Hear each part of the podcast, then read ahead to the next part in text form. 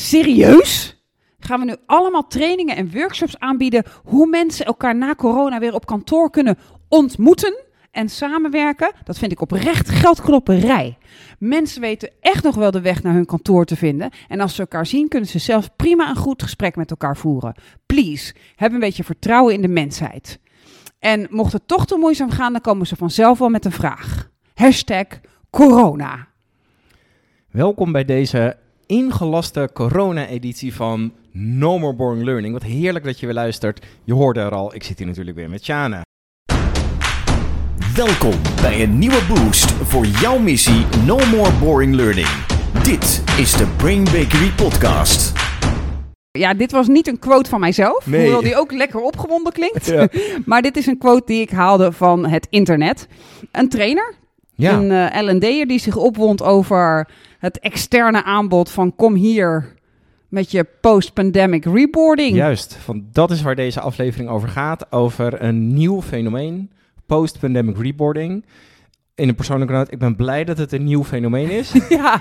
Want dat betekent dat dit de eerste pandemie is die we meemaken. Ja, ja, want niemand van ons die nu leeft, heeft ooit eerder in een soort kantoorachtige omgeving gewerkt als wij en was verantwoordelijk voor L&D en maakte een pandemie mee en moest daarna weer terug naar het werk. Dat Nee. is nog niet gebeurd. Nee. Niemand heeft daar ervaring Ik mee. denk dat we daar wel stellig in kunnen zijn. ja. ja, dus in deze aflevering gaan we bespreken wat is überhaupt post-pandemic reboarding. En zoals je merkt, daar zijn de meningen nogal over, eh, die lopen Ja. uiteen. Ja, want ik las deze quote en ik dacht, ja, geldklopperij, wij trainers moeten dat niet doen. Ja, En toen ging ik met jou in gesprek Ja. en zei jij, ho, ho, ho, stop ho. eens eventjes, bakker. En je hebt ja. mij echt goed over eh, overtuigd. Ja, ja, dus ik ben eh, het internet opgegaan en heel veel artikelen over gelezen. Ja. Eh, er is geen wetenschappelijk onderzoek naar, want het is nieuw. Ja. Er zijn wel veel wetenschappers die er onderzoek naar doen, maar er zijn nog geen resultaten. Maar er zijn heel veel artikelen over geschreven vanuit heel veel verschillende perspectieven ook. Ja. Vanuit het HR-perspectief, natuurlijk ook vanuit het L&D-perspectief, het leiderschapsperspectief, ook het sociologie- en psychologie-perspectief. Dus Ja. ik heb een heleboel artikelen gelezen. Ja, en dan ben je toch ook maar blij dat die wereld zo rond is. En dat er op sommige plekken. Dat ze eigenlijk al voorlopen op ons, omdat daar al geen corona meer is. Ja. En dan zijn ze eigenlijk alweer terug geweest naar kantoor. En dan zitten ze misschien nu weer in een lockdown. Dus zo kunnen we ook leren van elkaar. Ja, klopt. Ja. En die artikelen hebben eigenlijk één gemene deler. Ja. Die hebben één hoofdconclusie. En die hoofdconclusie die is dat als je als werkgever en dus ook als L&D'er en manager straks als mensen weer naar kantoor komen eigenlijk doorgaat alsof er niets is veranderd, dat je dan echt superdom bent. ja. Want er is heel, Heel veel, veel veranderd. gebeurd. Ja. Ja. Eh, dus dat is, dat is de hoofdconclusie. Die druist dus in Tegen tegen deze quote, de quote waar ik het eerst gewoon Ja. als opgewonden standje enorm mee eens was. Ja. Ja, ja, En als we daar, daar hebben wij het dus inderdaad over gehad. En voor de luisteraars, als je er even over nadenkt, er is echt heel veel veranderd. En we beginnen heel simpel, wat er al is veranderd. We zijn anderhalf jaar verder. Ja. Alleen dat simpele feit al, de tijd is verder gegaan. En met de tijd zijn er misschien in je organisatie klanten bijgekomen, klanten weggegaan, nieuwe systemen geïntroduceerd. Maar nog veel impactvoller, collega's weggegaan. ja. Collega's bijgekomen die je misschien nog nooit fysiek hebt ontmoet. ja. Je hebt misschien een nieuwe manager gekregen. Eh, er is een De reorganisatie. inhoud van je werk de is inhoud van je veranderd. werk. Ja. Een reorganisatietje geweest. Dus er is veel veranderd. En dat is allemaal nog werkgerelateerd. Dan heb je ook nog het feit dat er misschien wel collega's zijn die mensen verloren hebben. Ja. Of die zelf heel ziek zijn geworden en nu met long-covid worstelen. Ja, of die nog steeds heel angstig zijn om het te gaan krijgen. Ja. Die eh, misschien wel in hun familie of in hun omgeving heel erg tegen vaccins zijn of juist voor. En daar heel veel ruzies en gedoe mee hebben. Juist. Dus er is een hoop aan de hand. Die misschien ook wel onderliggende klachten hebben die niemand ooit geweest heeft op kantoor. Waardoor ze heel bang zijn om weer terug te gaan naar de zaak. Dus er is een, een hoop aan de hand, een hoop angst, een hoop vragen spelen in de mensen hun hoofden. Dus inderdaad, een van de domste dingen die je kunt doen is gewoon zeggen: Nou, man, dan gaan we weer open. Ja. We laten het aan de mensen zelf over. Ja. Dat wil niet zeggen dat we nu pleiten voor kom naar de training van Brain Bakery. Onboorden doe je zo, reboorden doe je zo. Dat helemaal niet. Maar ik denk dat onze luisteraars, managers, L&D'ers, trainers een hele goede adviserende, meedenkende rol kunnen spelen in jeetje, mijn kreetje, hoe gaan we dat aanpakken? Ja. Ja, want net als bij een onboarding hoeft een reboarding niet te bestaan uit een training. Nee. Dat kan wel, maar dat concept is veel breder. Ja.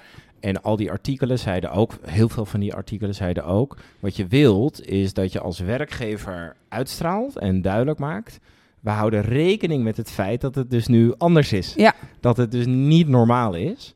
Eén artikel beschreef het ook, ja, het is dus niet een homecoming, het is een rebuilding. Ja, oh mooi. Een Ja. rebuilding van je organisatie, van je team, van je cultuur en dat soort Ja, zaken. dat vond ik een van de mooiste dingen die jij uit de, de artikelen haalde. Dat het weer teruggaan naar de zaak, dat dat ook een kans is Ja, om je cultuur die je had. En die er misschien nu heel erg veranderd is, nu dat allemaal thuis en, en op afstand gebeurde. Dat je die cultuur eigenlijk onder de loep kunt nemen. En hem, wij werken met heel veel organisaties. En de- die zeggen dan, ja, maar de cultuur is al honderd jaar zo bij ons. Hoe krijgen we dat veranderd? Ja, Nou. dit is dus een kans, omdat er zo'n grote Ja. reshuffle is geweest, is dit een kans om eigenlijk te zeggen, ho ho, wij gaan vanaf het begin gaan we bouwen aan onze cultuur. En die oude stukken die bevallen ons niet. Dat nieuwe wat er misschien ontstaan is, daar bevallen sommige stukken van, maar sommige ook niet. Dus dit is een kans om, omdat iedereen toch al in de huh zit, ja, pak hem op. ja, En- ja, en bouw scho- iets. De schone lei, zie, Ja. zie dit als je dat wilt en als dat relevant voor jouw situatie is, zie dat als een kans om met de schone lei te beginnen in je organisatie of in je team, Ja. kleiner niveau, om inderdaad te werken aan die elementen te versterken die je wel bevallen en te veranderen die je niet bevallen. Ja, ja. Dus in die zin is dat ook echt een mogelijkheid. Dus, dus ga als werkgever, doe in ieder geval iets waarmee je zegt, ik erken dat het nu anders is dan anders. Ja. En vanuit goed werkgeverschap, en ik denk ook gewoon goed mensbeeld, zorg ervoor dat mensen voelen, mijn werkgever besteedt aandacht aan het feit dat ik hier veilig ben. Ja. En dat is heel praktisch. Ja. Met werkplekken, met afstand ertussen en schermen. En gewoon geregeld dat je niet hutje-mutje in een boardroom komt te zitten en Ja. dat soort dingen. Maar, maar ook vanuit is er aandacht voor mij als mens. precies. Want hier ben ik weer na anderhalf jaar. Ja. Ja. Ja, en ook, ik denk ook de grote verandering. Ik denk dat mensen inderdaad, als ik even terugkijk naar de quote, volwassen genoeg zijn om zich allemaal mentaal te realiseren. Nu sta ik om acht uur op. Ik doe aan de bovenkant even iets netjes aan. Ik fatsoeneer mijn haar. Ja. Ik begin mijn kat te knuffelen. En mijn eerste call is. En ergens rond 11 eet ik een bakje yoghurt en ga ik eens een keer douchen. Ik heb geen reistijd. Eh, ik hoef niet af te schakelen of op te schakelen als er kinderen. Dat gebeurt allemaal tussendoor dat komt weer terug. Hè? Het ineens, de wekker gaat weer om zes uur, want er is file. Dus als ik om zeven uur niet in de auto zit, dat is een shock to the system. Ja. Dat kan iedereen mentaal bedenken.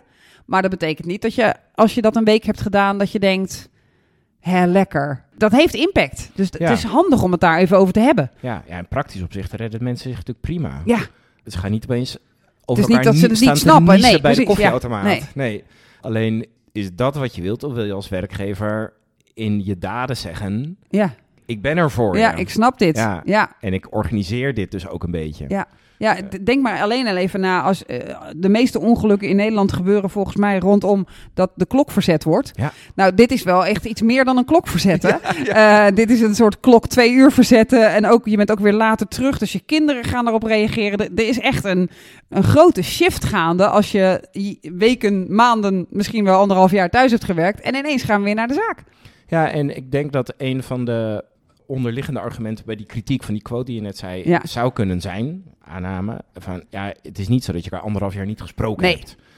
Eh, misschien heb ik elkaar wel elke dag gesproken. Ja.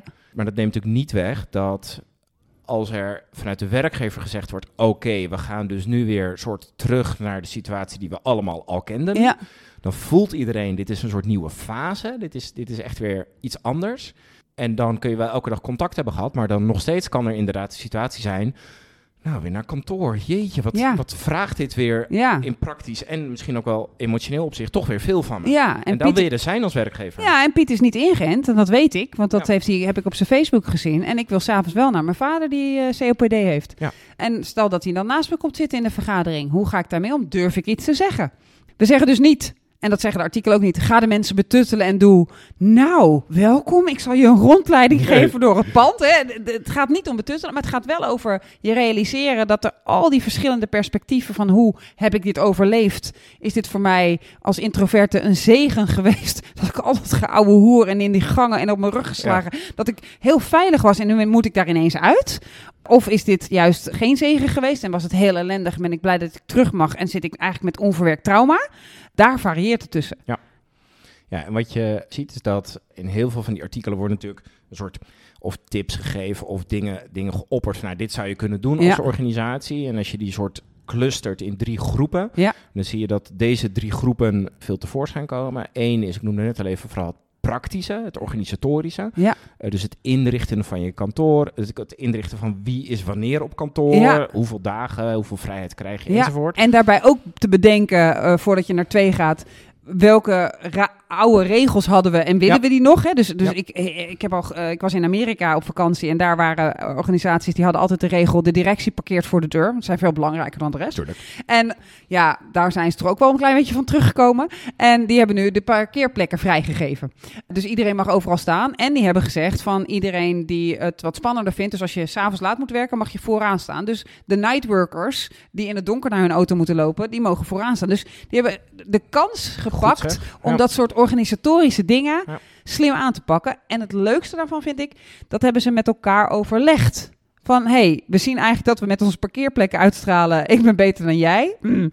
Eh, ik schaam me er eigenlijk een beetje voor. Maar ja, zo ging het al twintig jaar. Hoe zullen we er eens mee omgaan? Ja, en dan komt dit uit de mensen. Dus nogmaals, het gaat niet over betuttelen. Maar het gaat over met elkaar. Jeetje, hoe gaan we dit straks aanpakken? Laten we eens denken. En wat vinden we van onze oude patronen, Ja. structuren? Ja, dus je kunt ook kijken naar eh, hoe vaak je vergadert. Ja, Wat op zich niks met de pandemie te maken heeft. Maar Nee. als je dan toch in een soort schone lijstsituatie zit, ja, heb het daar dan ook eens over. ja. Dat is groepering Ja. 1, de, Ja. de praktische, Praktische historische kant. Ja. Ehm, eh, cluster 2 was eh, het cultuuraspect. Ja. Hebben we net al even aangekaart met die schone lijn. Dat kun je op organisatieniveau kun je dat, ehm, eh, aanpakken. Je kunt het ook op teamniveau aanpakken. Oké. We noemden het al, er zijn collega's bijgekomen, weggegaan. Misschien nieuwe klanten of, of andere afdelingen of nieuwe leidinggevenden. Ja. Het is niet zo dat je elkaar anderhalf jaar niet gesproken hebt. Maar iedereen weet, dat herkennen we allemaal, dat online contact anders is dan Ja. fysiek contact. Dus zorg ervoor dat je elkaar weer leert kennen. Of dat je dus inderdaad als organisatie denkt... hé, hey, welke cultuurelementen willen we versterken, verbouwen, veranderen of eh, kwijt? Ja, en geef in dit cultuurstuk ook mensen de kans om daar leuke dingen in te doen. Ik weet dat we. eh, het was een team en dat begeleid ik. En die zaten met mij van, eh, over van alles te praten. Maar ook over hoe gaan we dat nou straks doen als we weer live gaan. En toen zeiden ze van ja, ik ben zo benieuwd hoe lang of kort de twee nieuwe collega's zijn. die ik alleen nog maar via het scherm Ja. heb gezien. Dus wat ze gedaan hadden, ze, ze hadden een soort eh, papieren op de deur geplakt. En daar hadden ze op getekend hoe groot ze dachten dat die mensen waren. En die mochten dan door dat papier heen naar binnen komen. Als een soort onthulling van zichzelf. Nou, dat moet je liggen natuurlijk. Ik vind dat persoonlijk heel erg leuk. Ja. Maar toen bleek echt van, jeetje, we dachten, jij, de vrouw, dat jij heel klein was, die bleek 2,5 meter, nou ja, heel lang te zijn. En de man, die zou dan wel gemiddelde lengte hebben. En die dat was eigenlijk vrij kort. Dus dat was heel grappig om op die manier elkaar te leren kennen. En daarna mochten zij ook zeggen van, wacht even, maar ik had jou als langste ingeschat. En jij lijkt toch wel... Gem-? Dus, Ja. dus het mocht ook nog terug. Dus het faciliteren van daar even de tijd voor nemen. In plaats van dat je een soort doorproductie draait. En op een spannender plek zit. En misschien ongerust bent over je vader enzovoorts. Ja, dat gaat echt helpen. Leuk. Ja. Ik, ik had dat wel mee willen doen. Ja. ja. Ja. Ik heb dat een keer bij een deelnemer gehad, die ik helemaal aan het einde van het traject Ja. voor het eerst Oh, fysiek ja, had gezien. ja. En die ik dus veel kleiner had ingezet en die inderdaad bijna twee meter En was. What ja. the fuck? Ja, geweldig. Geweldig. En het k- derde cluster dat ik eh, tegenkwam in die eh, artikelen was het sociaal-emotionele aspect. Ja.